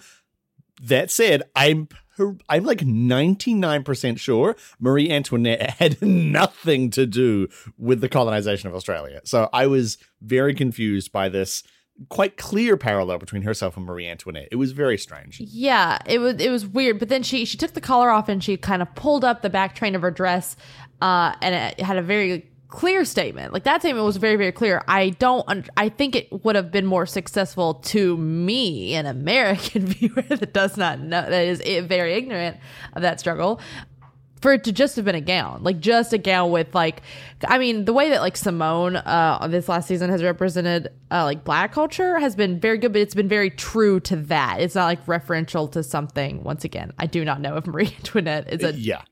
The thing that I have a problem with is, and I would also like to point out, Marie Antoinette was from Austria, so maybe it was just a confusion between Austria and Australia. It was a typo situation. But the thing that did bother me is that, spoiler alert, first of all, shouldn't be spoiled because you should have already watched the show to hear us talk about it. But when she does later have to lip sync, the problem is that this the train with a message has been built into the dress in a way that you have to step on it when you're dancing. Yeah. Like, and I understand it's not a flag, but it feels like if it's an important message, then there's like some level of like that dropping it back down and dragging it on the floor and dancing on it, then like it really kind of deflates that message. It ruins that intent, because you've raised this thing up high as a banner, and then you stepped on it and you kind of dragged it on the ground. I don't think that was well thought out. It was kind of giving me vibes of, and hear me out here. It was giving me vibes of Simone's Say Their Names dress, which is like was an incredible piece with such a powerful message. But the key difference between the two, and I wish this wasn't such an important difference, but it is that Simone's dress was beautiful and really well constructed and had everything in its place where it needed to be, whereas JoJo Zaho's, it just wasn't very well put together. And I think that kind of, unfortunately, undermined a bit of the message that she was trying to convey. I agree. I like one thing that Simone did consistently, constantly well throughout the season was like such a level of polish for all of those pieces that are like that. Like even her like train length do-rag one, like even stuff like that when she did like protective hairstyles in full luxury gown, like it was always elevated to the nth degree and it made it hit home so much harder. And Maybe there's a comparison there where we're all being more critical because Simone was so like excelled at that so much, but she did literally just like paint a flag, kind of like a banner under her dress, and it did mess with the structure of the dress. You could see it when she walked through the first time, and so it kind of spoiled that there was something there. It was just, I don't think, very well thought out. I will say this, though, because they do talk about this later when they do have their little moment backstage. The fact that JoJo Zaho made this dress, like crafted this, is impressive. Oh, absolutely. Because I don't know for certain. I would be super surprised if Simone made all of her stuff. Oh, yeah. Well, I mean, based on her performance. Yeah, no, I don't think she did. Maybe she has Gigi's mom. So, I mean, there's a difference there. And so, yeah, I agree. Like I didn't like when she walked onto the stage in the first place, and like I wasn't, there was obviously a reveal because of the way that things were flowing. You could tell something was coming, and so that does kind of take away from it from a certain point. But for something she made that should stand for something, right? I mean, that should absolutely should be taken into consideration. Is that's impressive to make it, but it probably wasn't the home run she expected it to be. Yeah. So following up, JoJo Zaho is Karen from Finance, who was it just Kieran from Finance. The most fucking basic bitch, drunk hoe, so what was the sporting event? Like what was the event? It's the Melbourne Cup. Which is a horse racing cup that happens. I mean, it felt very Kentucky Derby. Yeah, it felt very Derby. Yeah, It's a horse racing cup that happens once a year. It is famous for people getting absolutely smashed, dressing up really, really fancy. There's like little fashion shows at the cup. And you also have like betting pools at work for like who's going to win. Weird. So, cool. you bet like, $5 on like, and then you get like assigned a horse. And if your horse wins, you take away the whole pool of money. It's very much one of those things where it's like, well, this is illegal gambling taking place in the workplace, but every office does it. Yeah. So we're going to ignore it. Yeah. It's our NCAA March Madness pools. Mm-hmm. It's our Super Bowl. We make an exception for this. Karen acted it really well. I mean, she was real sloppy drunk hoe. It 100%. Was amazing. Yeah. I really want to see Karen from Finance in an acting challenge because I am curious if she can bring this kind of level of campery, like kind of off the runway and into an actual character. Yeah. And how she can kind of translate to that. I'm so excited to see her Snatch Game. And whether there's going to be more than one like to that, because a lot of times you get these campy queens and it's like it's the same. It's the James Mansfield vibe every time. You do know what I mean? Yeah. But then you have some BenDeLaCremes and some Jinxes that is different. Yeah, that can absolutely can it. Yeah. So then we had Anita Wigl'it. Represent for those yiffers. Our next furry contestant. Our next furry contestant, yeah. This fucking crop top, like, mini jacket with the fucking pasty revealed. And I loved this so much. I am unironically very into this. I think the gloves and the little like hoof boots really did it for me. I liked it a lot. Hooves the house down, one might say. This is my moment to take the complete opposite side of this. It felt like she walked out wearing like a fuzzy toilet seat lid. Like, oh, cover, yeah. Like that, like at your grandma's house. Like, and I wasn't there for it. I was not there for it at all. I am here for it. I kind of wish the hair was a little bigger because I grew up in CMT fucking country. I grew up in country music awards zone. So I wish the headpiece thing was bigger, but I loved it. I don't know if this had been like the Zodiac look, maybe I would have been like, oh, okay, Aries, I get it. Yeah, that's cutesy. You didn't have much to work with. You had to go with the fucking ram. I get it. But like, we did two animal things, and then we got away from that, and we started to do some things where it was like kind of more nuanced and a little kitschy, and like give some real flavor. And then Anita rolls out, and it's like sheep though, and I loved it. Right. I loved it. There's animals all over. I'm into it. Yeah. Like it's one of those things where I'm like, this is clearly an animal. Yeah. It's kind of sexy. It's kind of attractive, but it's not like, you know, it's not Simone. It's not Simone's where it's like, this is literally just a hot fox. Okay, but this is a sheep that's built like a Pixar mom, though. This sheep's got a fucking dump truck, and I appreciate it. Dump truck, I appreciate that. This is a Pixar mom sheep. I loved it. And the thing as well is that she came out with like the hands kind of, you know, a little bit sort of curved, and she's flipping up her legs. She was selling it. She's wearing. I feel like she has to be wearing pantyhose on her hands. At this, maybe.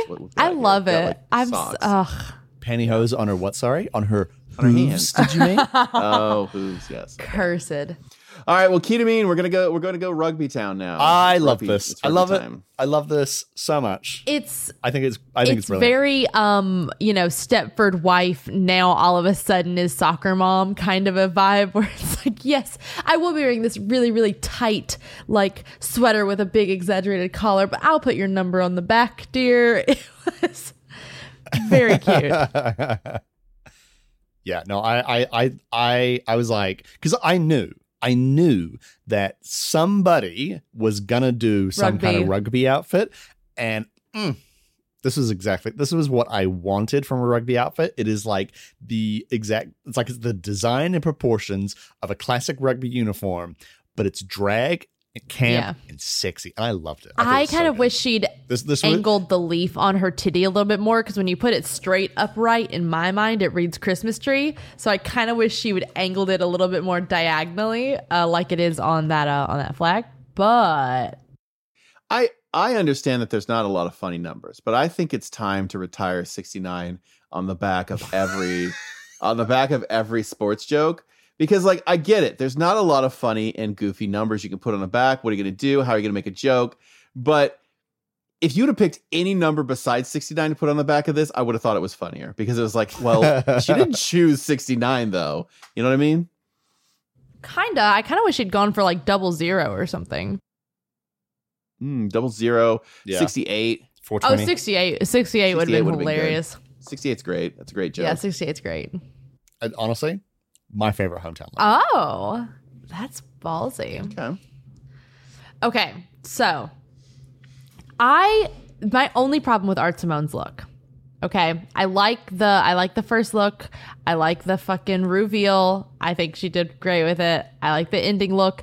I have some things. Sure, I think she did better than I could do with the reveal. I don't like that she chose an ugly mullet, because mullets are hot now. It's come full circle. We like mullets now. And she chose the ugliest mullet wig, and it fucks with all of it for me. It looks so bad. It looks like Liza Minnelli did meth for a little bit. You're right. She did. Oh. Here's the problem I have with Art Simone's look. And this is going to be an established issue I have with drag reveals in general. Is that I think I know what you're about to say, Adam, and I agree already. The look that happens before the reveal has to be great. Thank you.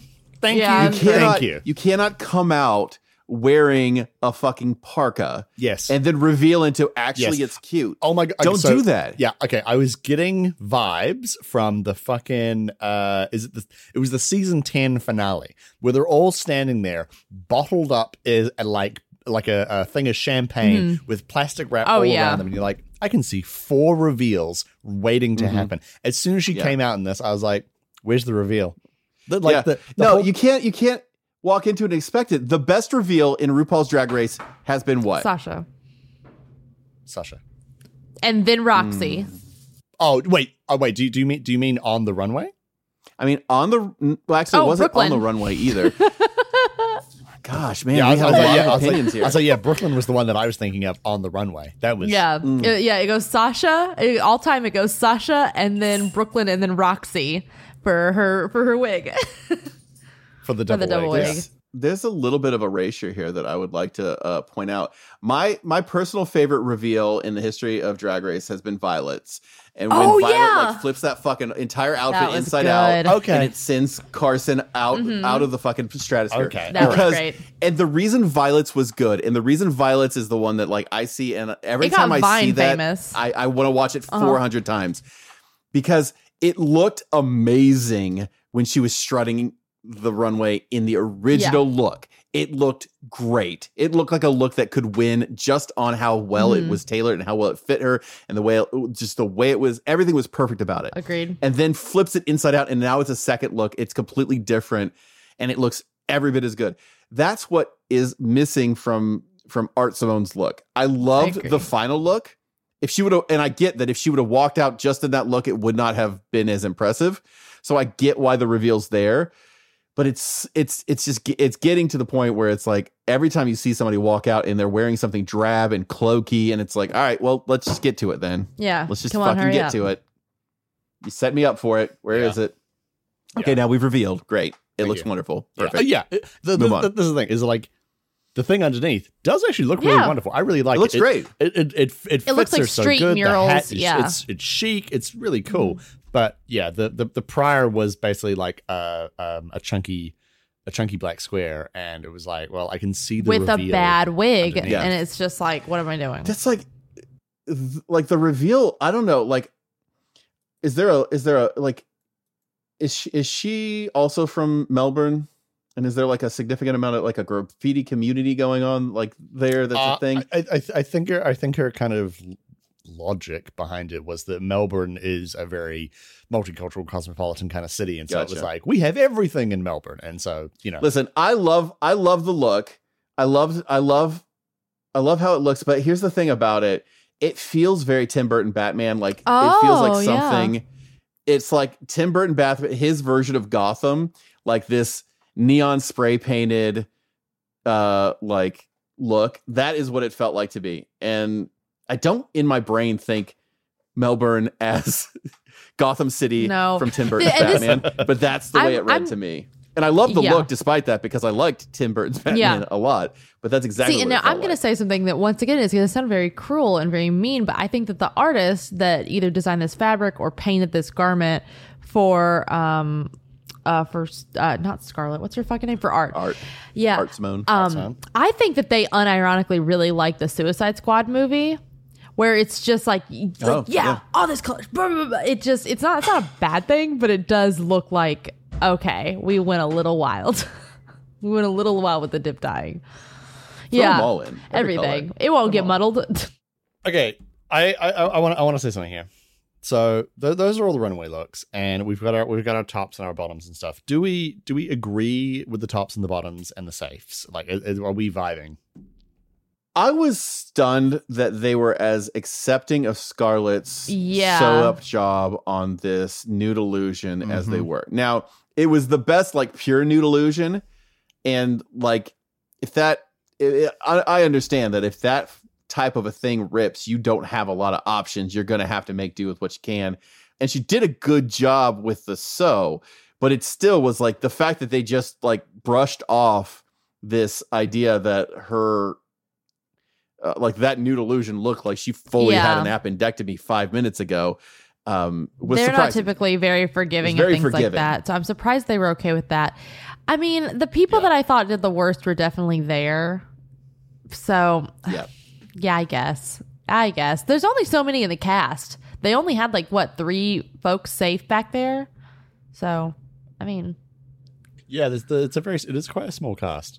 Yeah, very small cast. Do you, Kieran? Do you vehemently disagree with somebody that was in the top or in the bottom? Listen, I just think that the fact that Kita and Anita were both just safe was criminal. I didn't agree at all. I was like, "Are you for real? Are you for real? That sheep look, all blacks look. Come on, come. I feel the fuck like on. I feel like Anita definitely was in safe mode. That I would agree with that.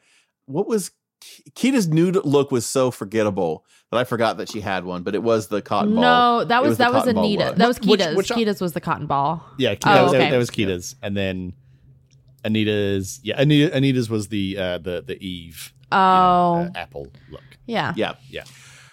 Look, I'm gonna be honest. I think that nude illusion or like, you know, the skin you're born in or let's get your pussy and tits out on the runway. I don't like it as a theme. I think it's boring. I don't like it. Yeah. I mean, isn't it like drag is about fashion? It's about fashion. There's not necessarily intrinsically about that, but that is a huge aspect of it. And there's only so much where you can dress it up where it's like, oh, it's not nude anymore. Also, though. Yeah. And it's like, okay, well. I mean, as evidenced by Kita this episode, something like that can be very triggering for folks that aren't into their body, which can be a lot of folks. So I don't think it's a good challenge. I don't think they should do it as often as they have because this is like the third or fourth fucking time that they've done this. But like, because like not everyone's going to be. I mean, now you can't do what Shea Coulee did. Do you know what I mean? That looked amazing and perfect and. You can't do it again because that's what she did. You can't just copy her. And so I feel like I'm not usually one of those folks that's like every idea has already been had by someone else. I'm usually not one of those. I'm usually a little dreamer. Every good nude illusion has been done on this series of reality TV shows. All the good ones. 100%. Yeah. Absolutely. Yeah, I mean, even the good ones from this episode have been done before. It's just, they did a good job at this. They did a good job at that thing that someone else has done before. Yeah. Yeah. I would agree with all of that. Shall we? Do you want to just skip right to the end? Yeah, let's skip to the end. So the winner of this week's episode is Karen from Finance. Do we agree? I fully agree with that. Yeah, I'm into it. Yeah. No, it definitely makes sense with my fantasy. And then in the bottom, we have JoJo Zaho and Electra Shock. Do we agree? Yes, but I really like that ape look. So you may not agree, but I thought that gorilla look was good enough. That was Coco Jumbo. Yeah, I know. I thought that gorilla look was good enough to save Coco Jumbo because I love me some Coco Jumbo. Did you say it again? I liked it. I thought the gorilla look was lovely on Coco Jumbo. There's a lot of hills I'm willing to die on, and I'm adding this one to the collection. I didn't like it. You live that truth. The gorilla look was great. I do think they picked the right bottom two. I was also at this moment I was feeling pretty confident myself because when they all walked in immediately after that, I mean, granted part of this is because everybody dragged on Electra's look so badly and attacked her so viciously that maybe I wasn't being like super insightful when I was sitting there going, okay, usually at the beginning you can see who's probably going to be like first out. Like I usually have a pretty good feel for like after, the first couple, like all the queens come in, they have their entrance looks and you're just like, all right, I can see one or two that are going to be out the first couple episodes.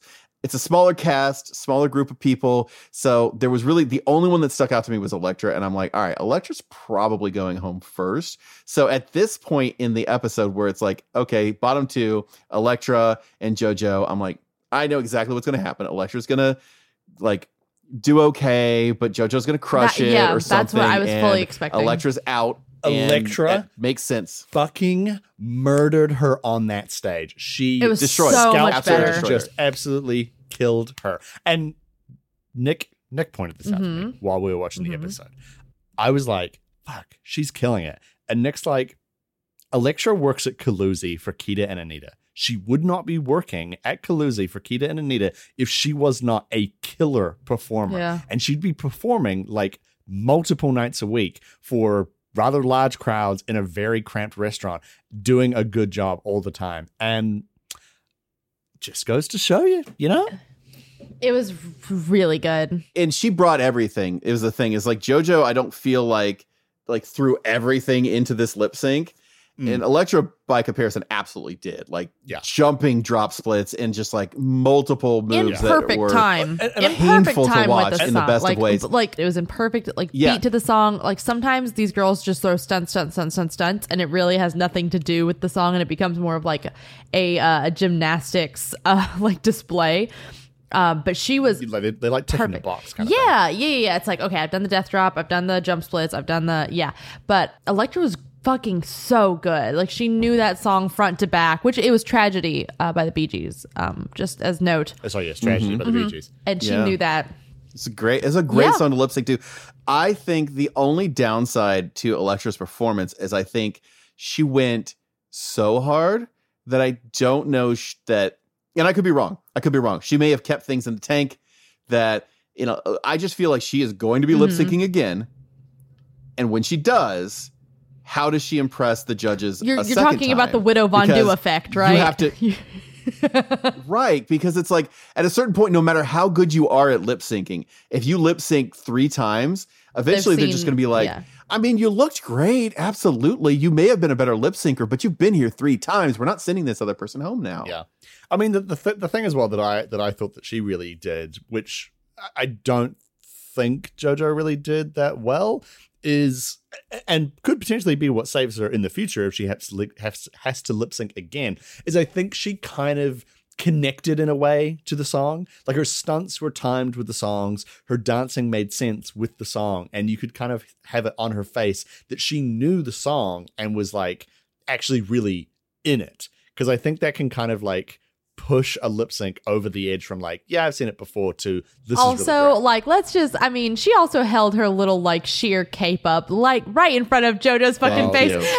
And that was exactly, I was waiting to bring that. She did that multiple times. Moment. And when I saw that, I wrote down in my notes, yes, bitch, give her none of the stage. And I wanted JoJo to win. I had already mentally like made my peace with Electra going home. So I wanted JoJo to win. But as soon as she pulled that shit out, I was like, take it from her. Do it. Fucking drag her.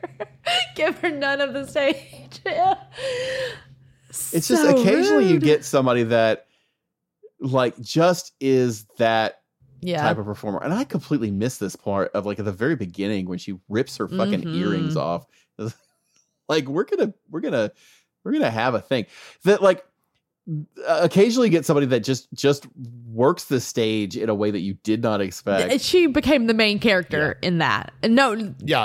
I mean, she's absolutely non-consensual. She just took main character. Like, she killed it. Yeah. Yeah, it was impressive. It was super impressive.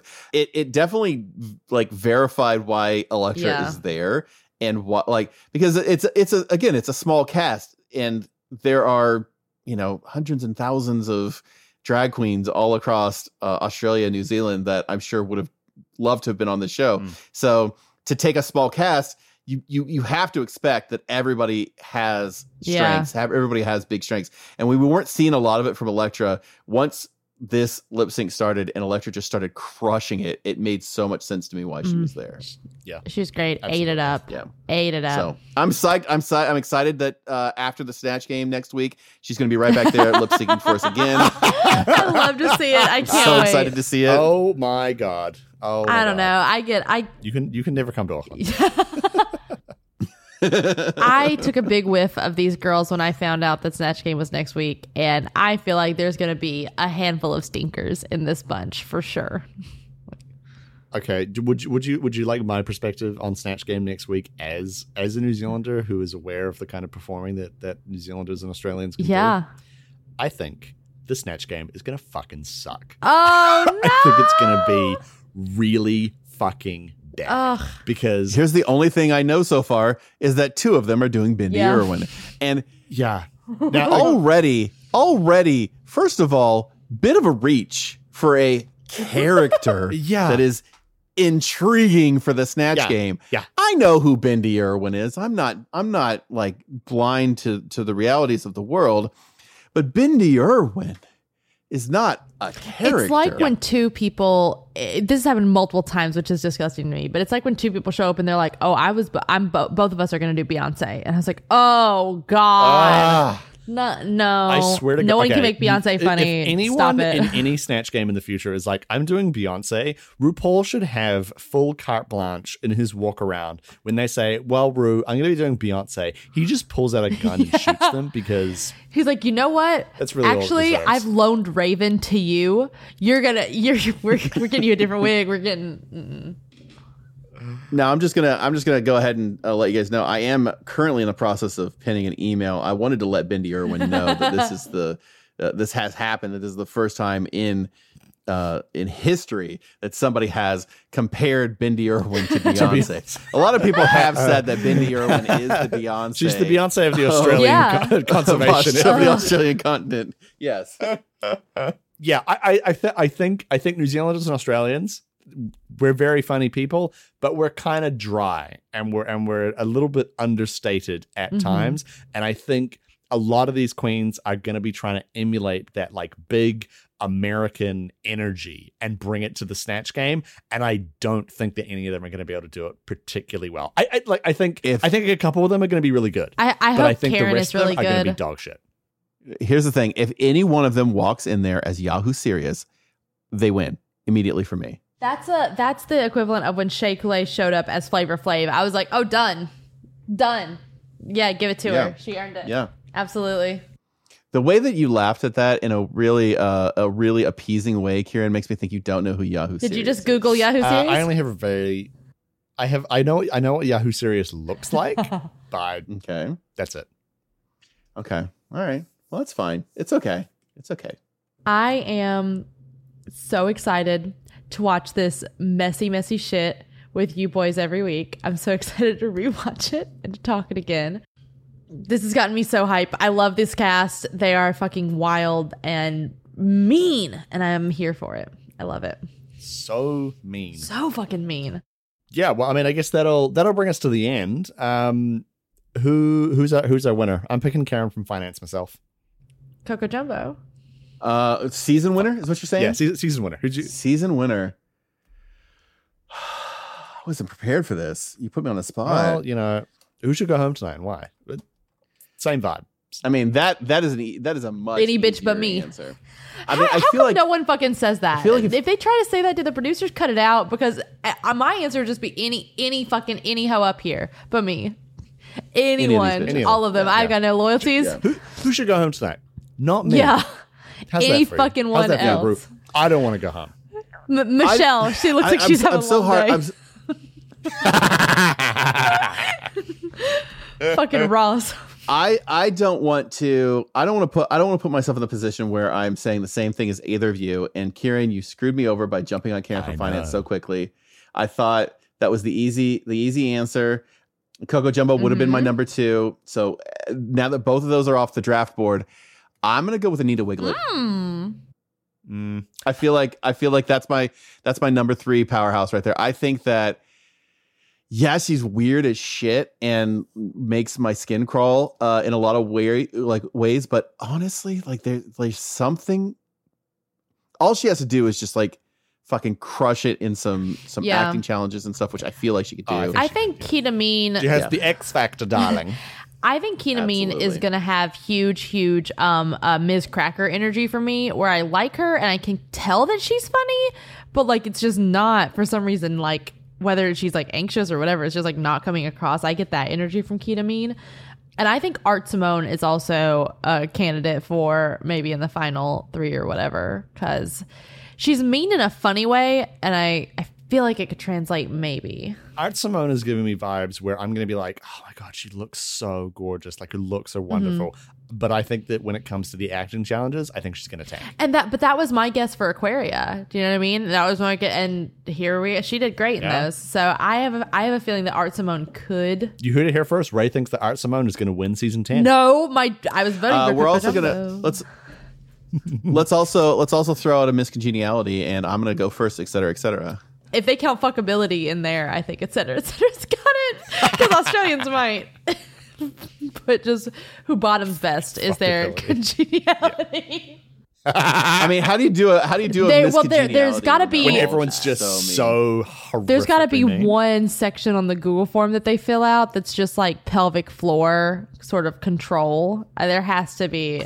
I love they're filling out a Google form to get on Drag Race. To vote the miscongeniality between the girls. Oh, right. Yeah. They're just sitting around a cheeky little Google form. You have those in Australia. Just a Twitter poll. Yeah. Just a quick little. Anyway, we're going to finish up here because this is like nearly 2 hours. Yeah. So, Adam, where can people find you online? Oh, on Twitter, I'm at The Adam Bash. And you can find all my podcasts and things on adambash.com. Nice. Ray, where can people find you online? Everywhere that there's a social media platform, I am online at Ray Not Romano, baby. You can follow me on Twitter. I'm at Mr. K _Bennett. And you can check out my other podcasts for Crits and Giggles, D&D podcast, or you can check out In Connections, which is a comic podcast. Until next time, remember, Mama's a hoe and she's going in dry, motherfucker.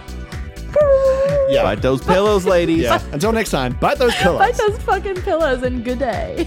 Good day, mate. Sashay G'day. It's Shantae. Shantae. Oh yeah, that's Shantae. You came up